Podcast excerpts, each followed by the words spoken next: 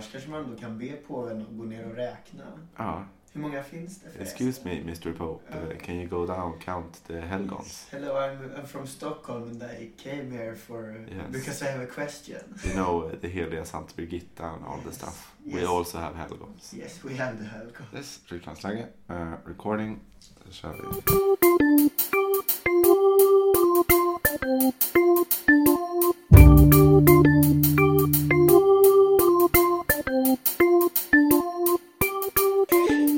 Hej och välkomna till eh, Nattvardspodden. Eh, ja, det är ett lite annorlunda avsnitt. Ni kanske är lite chockade över att det är inte Adeli som pratar i början. Eh, det är nämligen så att David, Marnie och Adeli, de är borta i Italien med konfirmander. Eh, så här sitter jag. Och så har jag med mig en gäst, tänkte jag. För att jag vill inte sitta själv, tänkte jag också. Så att, eh, ja men du kan väl få presentera dig själv. Ja, jag heter Pontus då och har precis slutat gymnasiet så... Jag har väl inte så mycket för mig just nu, men... Nej, Nej men då, ja. Vi brukar börja våra poddavsnitt med att så här, ja, men fråga lite vad man har gjort den här veckan och sånt där. Mm. Eh, ja, så jag kan fråga dig, vad har du gjort den här veckan? Vad har hänt i ditt liv? Ja, det har varit mycket kompisar som tar studenten samtidigt som jag, så det har väl varit lite studentmottagningar och sånt. Mm, det är mycket lite... firande. Ja, lite glad vecka, alltså väldigt glatt tema. Visst är man lycklig, och så är det varmt. Verkligen. Idag är det väl tjugosex grader ute, tror jag. Ta den ni, som är i Italien. Oh. eh, ja, men du, vi är ändå en podd om lite om så här, kyrkan, vi heter Nattvardspodden. Eh, vi tänker, alltså tanken är att man pratar om att man är ung och kristen liksom. Mm. Eh, I dagens, har du någon så här koppling till kyrkan? Jag vet att jag känner det egentligen via kyrkan ja, från precis. början. Men från lyssnarna tänkte... där. Ja, precis. Ja, eh, jo, jag jobbar i kyrkan som kafévärd. Och jag har ju varit i T C så med kyrkan och är konfirmerad och så. Mm. Så det är väl den kopplingen jag har direkt så liksom. Men du är inte sånt som så här, hej nu ska jag gå i kyrkan varje söndag. Nej. Nej. Inte riktigt. Nej, alla är vi olika. Jag går ju inte heller varje söndag, men jag går varje onsdag. Men det är för att jag jobbar i kyrkan. Ja. Så så är det. Eh, jo, och vi har ingen nattvard idag för att David, vår vinexpert, är inte här heller. Eh, så du dricker kaffe och jag dricker läsk. Eh, så kan man också göra. Det är också en sorts nattvard. Ja. Jag tänker att nattvarden i våra kyrkor nu är ändå inte ens riktigt vin, utan man det är alkoholfritt. Det, har, ja, det gör man. Det är alkoholfritt vin. Eh, ja, jag har väl inte heller gjort så himla mycket mer än att fira folk den här veckan när jag jobbar i kyrkan. Eh, jag har haft konfirmander. Det kanske redan har pratat om förresten. Det har jag nog gjort. Jag hade konfirmander, pratade om i förra avsnittet. Mm. Eh, och efter konfirmandtiden så brukar jag alltid bli så här att det bara planar ut. Men jag är inte så himla mycket. Nej. Man bara... Det är som en så här eh, upplösbar madrass som man så här precis har tömt. Och bara, ja, jag har inte packat ihop allting än. Men mm. det finns inte så mycket att göra med det här.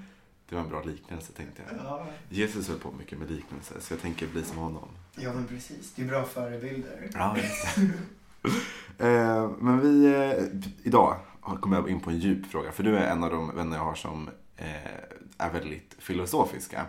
Och det är också lite tanken till att jag tyckte att vi kanske skulle prata lite om Teodicé-problemet. Oh. Oh. Eh, och för folk som är så här litterära och har... Eh, kunskap om historia och allt möjligt. Sånt där, som historia, mm. tänker jag. Så uh, har den ett till namn. Epikur, Epikur, jag kan inte ens uttala det. Epikur vars paradox. Kan, kan det vara rätt? Ja, ja, det låter jättebra. Ja, det låter jättebra. Eh, Teodicé-problemet i alla fall handlar om att eh, vi tror ju på en gud, brukar man säga. Om man tror på en gud. Mm. eh, man brukar ofta säga att man tror på att gud är god. Eh, men... I världen så finns det ju ändå ondska. Mm. Oh. Och det är typ ett problem. Så jag tror att många så här monoteister, vad heter det när man har en gud? Heter monoteister. Det? Ja, monoteister. Monoteistiska religioner och samfund och sånt där har. Att man, jag vet inte. Man, man tycker att det är lite... gud liksom. Ja, man har ju en gud som kan göra allt. Och som kan, skulle kunna detaljstyra allt, tänker, mm. tänker jag i alla fall. Ja, men precis. Eh, och ändå så finns det ondska. What? Vilket problem. Vilket problem. Ja. Eh, och det finns ju hur mycket tankar som helst. Men jag tänker innan jag börjar presentera lite så här bibeltexter och sånt. Ja. Så tänker jag, vad tänker du? Hur alltså, går det här ihop? Det första jag tänker på är väl lite med, på mitt avslutningstal på studenten så pratade jag om lycka och sorg och kommer fram lite till att så här, man kan inte ersätta sorgen med mer lycka för att man behöver en kontrast för att lyckan liksom är ju i relativitet till det andra och det måste väl funka lite likadant med godhet tänker jag då. Att det inte kan vara gott utan att det har varit ont. Det kan Eller... inte finnas något gott ifall det inte finns något ont, tänker jag, för att det måste finnas liksom, för att det goda är i relativitet till det vanliga då, tänker jag, och det onda. För då börjar jag fundera på så här, man pratar ju om att i början av, i begynnelsen liksom, gud vad otroligt eh, in, teologiskt det blev det här. Ja. I begynnelsen, eller när Gud skapade den här Edens lustgård, eh, brukar vi också säga, eh, så var allting ju väldigt härligt och fint och alla levde i frid och fröjd där. Ja. Var verkligen allting frid och fröjd i så fall, ifall det inte fanns någonting annat? Ja, oj. Ja, vad tänker vi? För jag tänker att så här, för att en gård för mig, det är någonting inhägnat eller någonting liksom avskilt från allting annat. Mm. Så en innergård, det är ju en gård mellan hus liksom, eller mellan staket och sånt där. Och en gård annars, typ en stor farm eller någonting. Det är ju också liksom en, jag vet inte, det är ju staket. Det innebär att man är instängd på ja, något sätt. något sätt instängd. Och jag funderar på om inte så här, om det var så att när man pratade om Edens lustgård att det faktiskt var en gård. Alltså det var, det var en gigantisk plats där det fanns någonting utanför som mm. kanske bara var så här lava och ondska typ. Men det är nästan så jag tänker också. Mm. Jag undrar om det är så också när man kommer upp, om man säger att man kommer till himlen eh, eller paradiset, om man tror på den här väldigt bokstavliga bilden. Alltså mm. att det är, faktiskt är liksom en gård. Att det mm. finns någonting runt omkring det. Eller att det är vi ah, som oj. är... Har du något här? Att man, att man då ska... Att det finns ett stopp liksom. Mm, det tar så, slut någon ja, gång. Och så... Nej, fan ser jag. Det är ju också en grej. Det är så här, om Gud är allsmäktig så borde ju inte ta slut. Nej. Men, borde vara oändligt. Men det kanske också beror på vad man har för bild själv av det. Att det är vad man vill att det ska vara. Mm. För det är många, tänker jag, som, som skräms av tanken på en oändlighet med typ universum och så. Mm. Då kanske man inte vill, vill ha ett oändligt stort paradis liksom. Nej, men det är sant. Men jag tänker det här med att de måste vara, om man pratar om ondska och godhet, det är ofta så här, det är motsatser. Mm. Eh, och samma sak som jag tänker dag och natt är också motsatser. Alla sådana saker är motsatser. Men jag tänker också för oss, för jag vet inte om man pratar så mycket om det i kyrkan, i svenska kyrkan så mycket där, ja, eller vi har vår rot liksom. Eh, men man pratar inte så himla mycket om det som är ont, alltså det som är helvetet typ, som man nämner det som. Nej. Eh, och jag vet inte, jag har aldrig fått en bild av att jag faktiskt tror på att det finns en plats dit man hamnar om man har varit en dålig människa. Nej. Eh, men om den inte finns, då kanske inte det är så att, eller jag förstår vad jag menar, vad jag försöker leta ja. efter, att om det är, om jorden eller där vi lever nu, om det är en grej, då kanske inte det är motsatsen till himlen, för vi har ju ändå fått uppleva goda saker här. Ja, precis. Men det är bara där allting gott samlas som är det vi kallar för himlen eller mm. någonting. Att man då får uppleva en del ondska på jorden. Aha. Men sen så kommer man bort från det när man dör då, tänker du? Ja, men jag tänker att så här, problemet för mig blir att om jag inte tror på att det finns ett, en hel total ondska mm. utan det bara finns ondska i små doser liksom, då, hur kan jag då tro på att det finns en total godhet? Alltså det Aha. blir lite så här motsatsen, för just nu är det som, tänk att det är tre plan. Att det är ett plan där det är, allting är ont, ett plan där det är lite blandat som där vi är ja. liksom, och ett plan där allting är helt, helt gott. Eller så helt eh, fridens och fridens och inget ont finns. Mm. Eh, om man inte tror på det. Om man inte tror på det längst ner. Ja. Ja. Eller är det så att man får välja och plocka lite? Vad tänker du? Oj.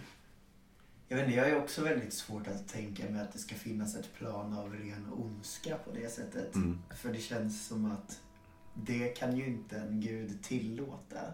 Nej. Men då kommer vi till teodicé-problemet igen. Ja. Att det här, om Gud är fullkomligt eh, allsmäktig och fullkomligt god och det onda ändå finns. Men eh, egentligen tycker jag inte det är så svår fråga, för man kan alltid hitta så här Det finns alltid svar. Ja, Bibeln svarar till exempel i Petrus eh, brevet, tror jag det heter. Jo, Petrus brevet. Andra Petrus brevet, tredje kapitlet. Eh, att det handlar om att eh, man väntar på domedagen, man väntar på liksom dagen då Gud skiljer det här onda och goda mm. från varandra. Han kan göra någonting åt det eller ja. sådär, men det görs ingenting än. Eh, en annan förklaring är eh, att Gud är liksom ofärdig med sin skapelse. Eh, att man att, han, att det här onda som finns, det är bara en del av processen liksom. Mm. Eh, men då någonstans så tycker man också att så här, men vadå, är Gud likgiltig mot människor? Och så här, ja, ja, det är det, bara människor. Att han har lagt det lite långt ner på ja. prioriteringslistan. Ja. Jo, men för jag tror att det är så man motiverar inom islam i alla fall. Att, att det finns en ondska som Gud bekämpar och en dag kommer övervinna. Men att man just nu då som typ god troende då ska kämpa för att motverka ondskan och inte liksom falla offer för den, antar jag. Mm. För att man då vill minimera sin egen ondska typ. För att Gud ska kunna... Menar man att, att alla på något sätt liksom är lite onda då? Eller, eller att det finns jag, tror, men jag tror att det är mer, mer att det finns en lockelse i ondska då. Ja. Och att det är den man måste stå emot för att vara en god troende. Men det låter ju rätt. För att man motverkar ja. Guds arbete. Men det känner jag igen också från till exempel den här berättelsen om när han var ute i fyrtio dagar och i öknen, Jesus. Mm. Eh, och djävulen satt honom på prov. Så här, jag men, ah, med lockelse. Ja, precis. Allt det här kan bli ditt och så här. Gå din väg, mm. sa han. Eh, ja, det är otroligt så här. Det är svårt att, det måste, man måste man definiera liksom ondska känns det som. För mm. att kunna göra skillnad på gott och ont. För jag tänker godhet för mig, det är ändå allt så här. Det är allting gott. Jag tänker att ett typ... Jag vet inte om heller riktigt, jag är inte på helt på det klara med hur jag tror om, så här, om himlen och sånt där. Men jag tänker att godhet i alla fall, det är allt gott, all välvilja, all så här, alla små sammanträffanden också som, är, ah. som blir till någonting väldigt bra. Mm. Det kan vara godhet liksom. Eh, medan ondska vet jag inte om, det, om man kan definiera på det, eller jag kan definiera på det sättet i alla fall. Mm, för man vet ju inte heller vad det leder till. Nej. För ifall det leder till något gott kan man då fortfarande säga att det är ondskans man mm. har handskats med. Ja, om det är tvärtom då. Om man försöker göra något, en god handling liksom. Alltså som leder till något ont. Ja. ja.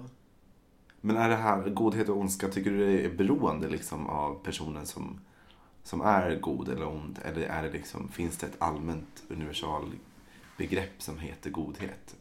Eller skulle du vilja definiera som det mer? Så jag vill nog mest säga att godhet är att ha en välvilja, liksom att intentionen alltid är god. Mm. Att man menar folks bästa snarare än vad som utfallet blir. Mm. Även om man kanske inte kan dra det till extremer liksom åt något håll. Men för det är också så här, om man gör en avvägning, om man väljer tar ett beslut att man kanske skadar några, eller om du hamnar i en pressad situation tänker jag, mm. där du tar ett beslut där du antingen väljer att skada några och rädda många eller eh, skada många och rädda några, alltså så här, man ställer lite mot varandra. Mm. Hur definierar man godhet där tänker du? Ja, då är det ju svårt att säga att det finns något gott val så. Det finns bara lesser of two evils. Ja, precis. ja. Det är verkligen pest eller kolera. Mm. Samtidigt så måste man ju kunna tänka att det finns ett gott val också. Jag har gjort ja. gott ifrån mig av att liksom... Men finns det alltid det? Jag vet inte, för jag tänker att om det finns två onda val. Mm. Det är som man kommer tillbaka till det här att det måste finnas motsatsen. Ja, så det. Finns det onda val så måste det finnas liksom goda val också. Mm. Ehm, och... Då blir ju plötsligt godhet och ondska bara i förhållande till varandra. Det blir bara att så här, om det handlar om att rädda få eller många människor. Mm. Och när man räddar, jag skulle tänka då att direkt att så här, rädda många människor vore det goda liksom. Ja. Ehm, och vi struntar i liksom bakgrunden och vad de skulle kunna tillföra sen och sånt där. Ja. Men att rädda många människor är det goda. Mm. Även fast det skulle innebära att... Att vissa skadas. Ja. Och det kanske är så, jag, jag tänker att det finns, säkert finns en sån falang också som tänker så om Gud. Att det handlar om att så här, med det som finns, mm. så handlar det om att så här, det blir att eh, man någonstans, Gud gör det gott för många människor, men andra liksom dras med på det, alltså dras liksom ner i mm. det. Att man gör det bästa av situationen. Typ. Ja. Men då tappar man ju också, Gud är allsmäktig. Ja, och det som... tänker jag också, eftersom att man tänker att Gud, eller man kan ju tänka som en lösning på teodicé-problemet att Gud, att ondskan finns för att Gud har gett människan frihet. Men då tycker jag lite när det är två val som man direkt känner, båda känns ju onda. Mm. Då känns ju Gud inte så allsmäktig, även ifall det är så att han, man motiverar med att han har gett en frihet. Mm. För att han har ju inte gett en frihet ändå att göra ett gott val. Nej, precis. Men jag tänker man kanske kan då motivera med att man har fått, alltså allting som leder upp till en situation kan ju också vara val. Ja, jo, det är ju sant. Också. Men det är jättebra, det var en bra punkt, jag glömde att skriva ner den till och med. Det här med fri, alltså fria viljan. Mm. Det som man i princip skapade när man, när Adam och Eva åt den här frukten, som man brukar säga. Otroligt teologiskt, vi får hålla ja. koll på vad vi säger nu. Eh, men, eh, och då tänker jag att fria viljan går ju inte kanske helt ihop med att Gud är allsmäktig. Nej, verkligen inte. Eh, för jag tänker väl att det, fria viljan, jag trivs med tanken att fria viljan är någonting vi har. Mm. Och att vi liksom alltid kan välja fritt på eh, vad vi vill. Vi kan liksom skapa vår egen livsbana och sånt där och välja, göra val, där ibland också gott och ont, välja ja. liksom gott och ont. Medans eh, om, då funkar det inte att Gud är allsmäktig. Men det kanske är så att Gud är den som i så fall gör, skapar alla vägar. Mm. Eh, men jag vet inte, vad tänker du? Jag tänker lite att att man får en fri vilja också är väl, det, är väl, det kommer väl tillbaka till det här med lockan i ondskan. Lockelsen i ondskan så att folk gör onda val liksom, trots att det finns valet av, av godhet kanske. Ja. Men, men det är ju lite konstigt också för att om Gud ska vara allsmäktig så borde det inte finnas en lockelse i ondskan. Han borde ju inte skapa något som lockas ifrån honom kanske. Men eh, vi som skapelse, tänker jag. Mm. Alltså vi är ju ändå, om, vi, om man tar den kristna teologin så är vi skapade av Gud. Mm. Ehm, och ändå kan vi liksom så här vända oss mot det.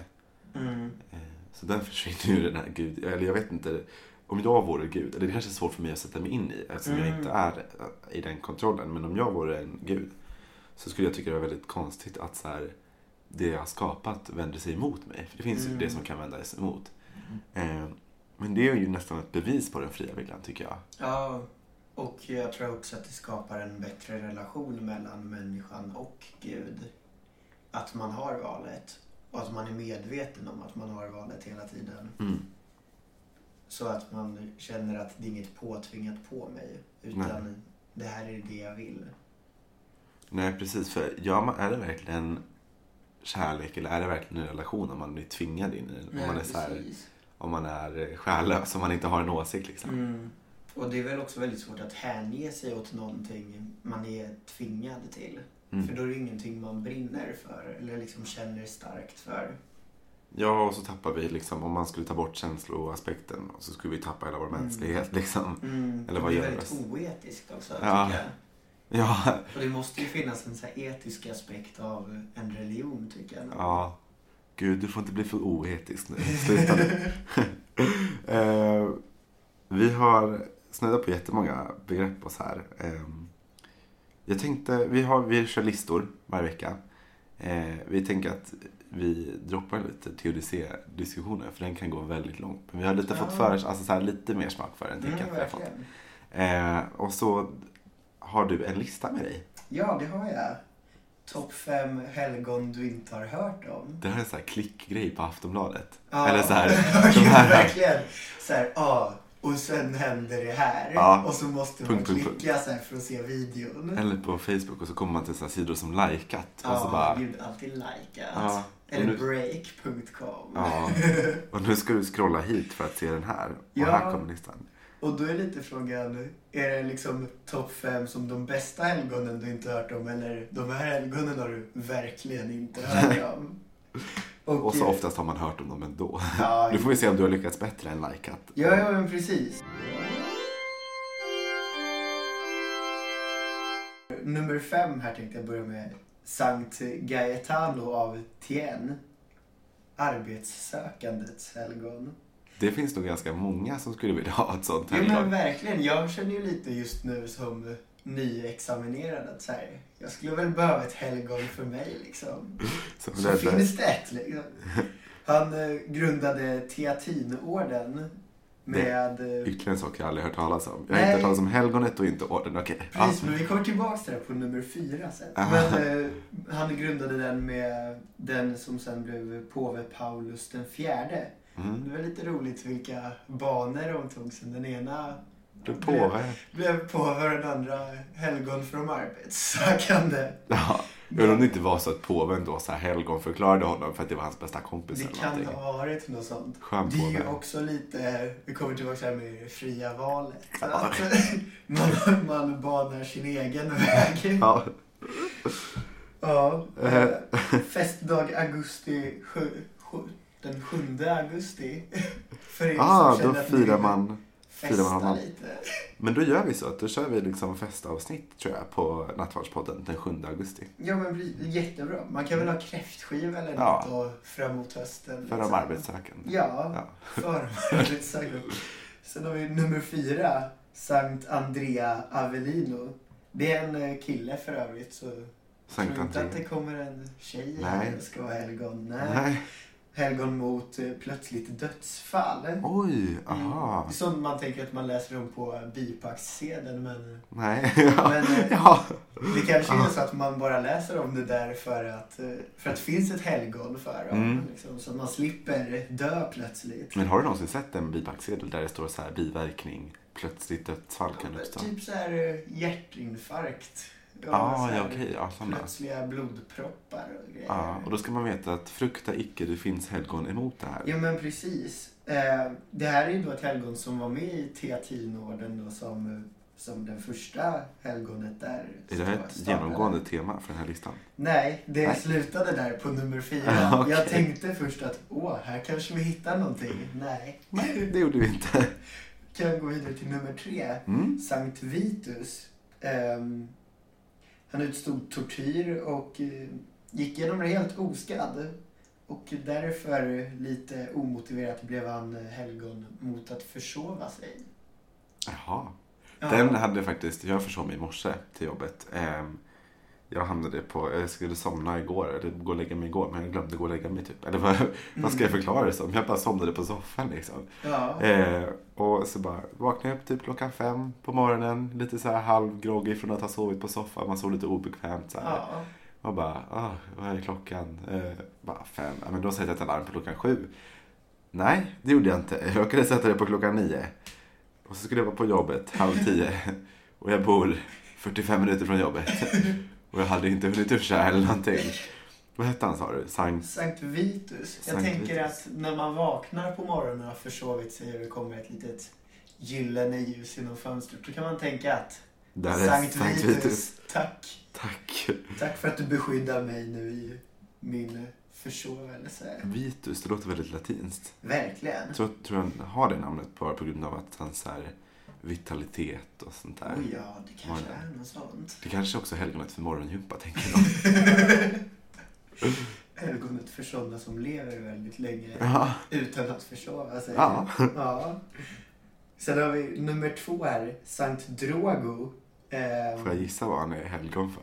Ja, du kan, du kan få gissa. Är det missbrukare? Ja, ah, nej. Nej. Tyvärr. Det hade ju varit väldigt... Eh...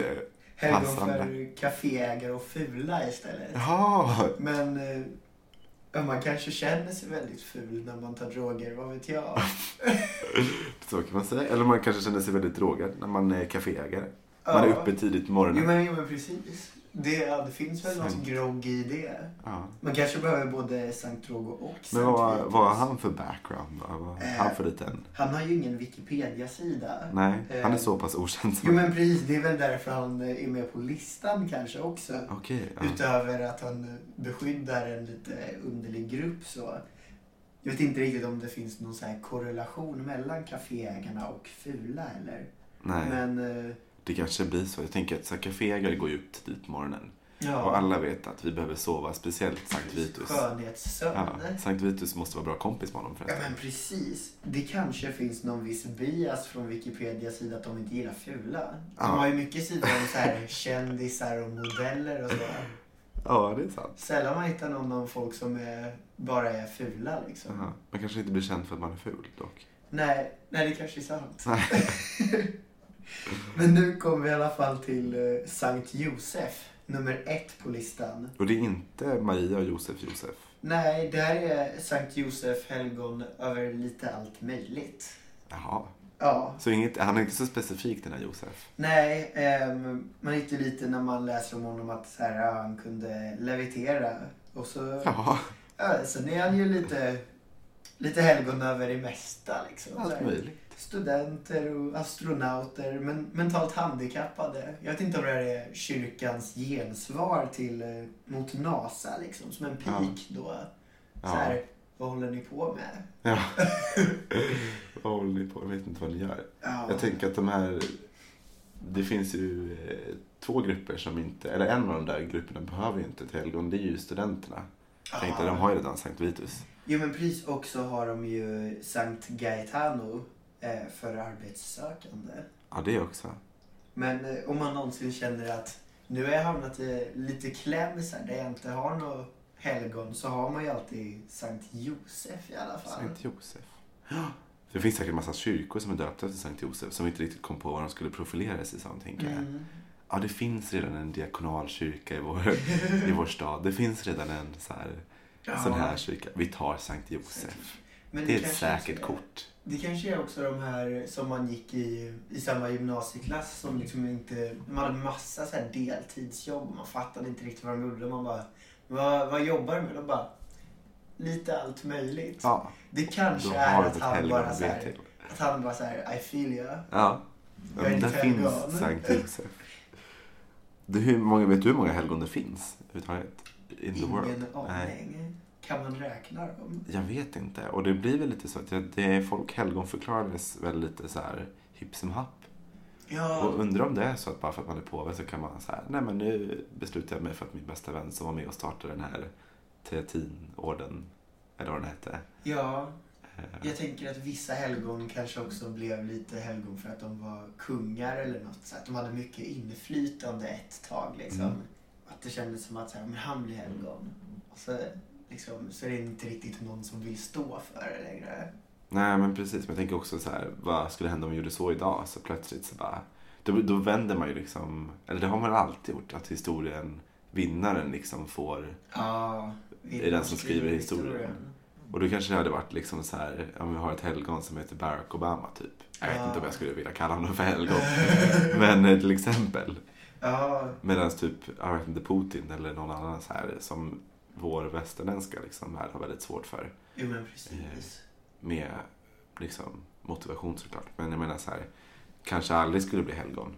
Nej, man kanske borde ha en en till påve för för östvärlden. Men det finns ju, det finns ju en sån här ortodox påve också. Oj, det har jag eh, inte hört om. Jo, men det är en påve som tror jag har sitt fäste i, jag kommer inte ihåg. Nu har jag faktiskt tappat bort vilken stad han bodde i. Men det delades ju upp när ortodoxa och katolska kyrkan mm, där. delades upp. Ja. Eh, då finns det ju typ ett överhuvud som är som också är som en påve liksom. Mm. Eh, fast för de ortodoxa troende. Jaha, men utser han då också helgon då? Jag eller? vet inte. Finns det ortodoxa helgon? Det är många frågor. Vi kanske får ta liksom så här, måste när de andra är tillbaka. Stå, måste vi stå bakom de här helgonen också? Jag vet inte. Jag tänker att vi som protestanter kanske inte behöver stå bakom allt. Nej, vi kanske inte måste stå bakom de katolska Nej. helgonen. Vi Nej. kör på våra egna. Vi väljer och vrakar lite ja. som vi vill liksom.